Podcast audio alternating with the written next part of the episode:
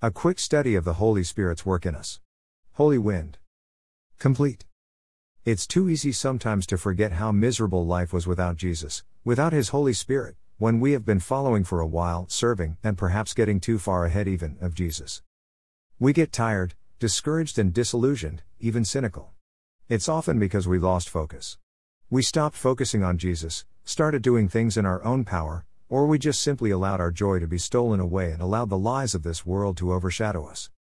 This story told in the book of Acts, especially in the opening chapters, reminds us of the stark difference of life before and after the Holy Spirit, before and after being born again and then baptized in the Spirit. Rescued from death and despair, born again into eternal life, and then supercharged by an immersion from head to toe with the same Holy Spirit that has just given us new life, if we'll accept it all. The story of the Gospels and Acts is the story of our return to oneness with our Creator. It is the restoration to wholeness, to completeness for mankind, the completeness that is still available to us. There is a stark black and white difference between the people who sought to know God, who longed for truth, before Jesus' resurrection, and after, when the Spirit became available, when they could be born again, and then empowered. We are privileged to live as recipients of the grace purchased by the blood of Jesus, of His giving the Holy Spirit to His church, to us, so that we are again able to be the people God created us to be.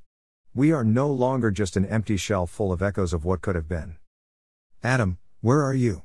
Genesis 3 We no longer have to hide, we are no longer outcasts. We have been restored.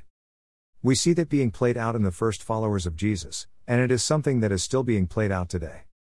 Let's talk about this born again thing before we get into the baptism of the Spirit because I believe the scripture makes a clear distinction between the two. One is life, the other is power. Life is, of course, the first and perhaps most important thing. So that has to be the starting point. Remember when Jesus told Nicodemus that he had to be born again to see the kingdom of God? Jesus answered and said to him, Most assuredly, I say to you, unless one is born again, he cannot see the kingdom of God. Most assuredly, I say to you, unless one is born of water and the Spirit, he cannot enter the kingdom of God.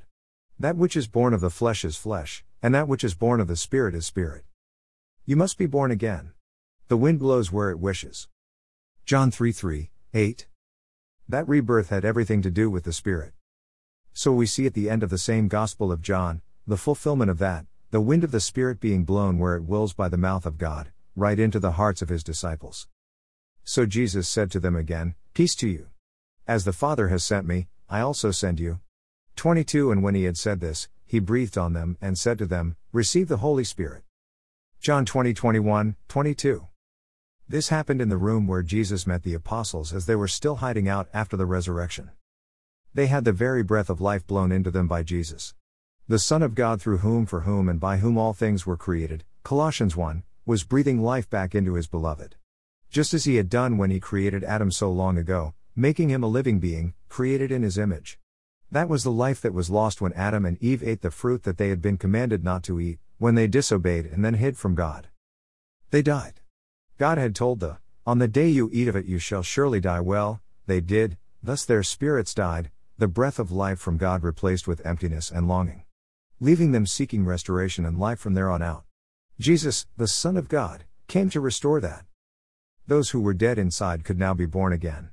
All who believe in and accept that Jesus is Lord and that He rose from the dead, who recognize the emptiness and death inside caused by their sin, those who seek Him, they receive the Holy Spirit, what we often call receiving Jesus. They are born again. And what a feeling it is.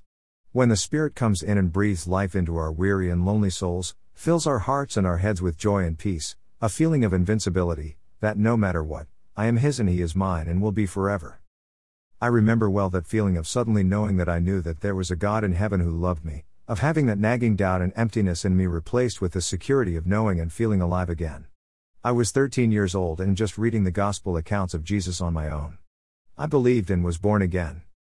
It would be several years later that I would be baptized in the Holy Spirit, but the life that was breathed into me started me down that long, and very crooked, path to that point where I would trust the Lord enough to allow Him to fill and empower me completely. But when I did get to that point, there are simply no words to describe. It is indeed power, it is so much more than just life, it is. But we'll get into that next week. And then some. I just want you to understand that the Holy Spirit is not a one trick pony. The life He gives you is just the start.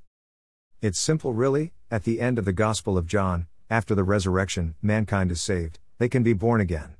But on the day of the Feast of Pentecost, 50 days later, the church would truly be born, born of those who had been born of the Spirit, and now empowered to be the church, to be the bearers of good news, the champions of the kingdom of God. And the world would never be the same. I think it no accident of chance that John's Gospel immediately precedes the book of Acts.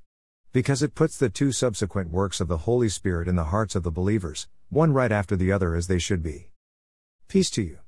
As the Father has sent me, I also send you. And when he had said this, he breathed on them and said to them, Receive the Holy Spirit. John 20 21, 22. He commanded them not to depart from Jerusalem, but to wait for the promise of the Father, which, he said, You have heard from me, for John truly baptized with water, but you shall be baptized with the Holy Spirit not many days from now. Acts 1 4, 5. Those same apostles who have received the breath of life, received the Holy Spirit from Jesus, are told to return to Jerusalem and wait for the power. And the disciples of Jesus Christ, men and women both, have no idea what is about to happen to them. They are about to go from happy but timid born again believers who just want to be left alone as they gaze heavenward and wait for Jesus to return, to radical Jesus freaks who look at the Roman Empire, the entire known world for that matter, as one big revival meeting tent, and they will lead that crusade with a zeal that cannot be stopped except by pain of death, and even that just stokes the flames of the Spirit. Because death is no longer a factor. And if there is no fear of death, there is nothing that can stop you. Stay tuned, it's just getting good.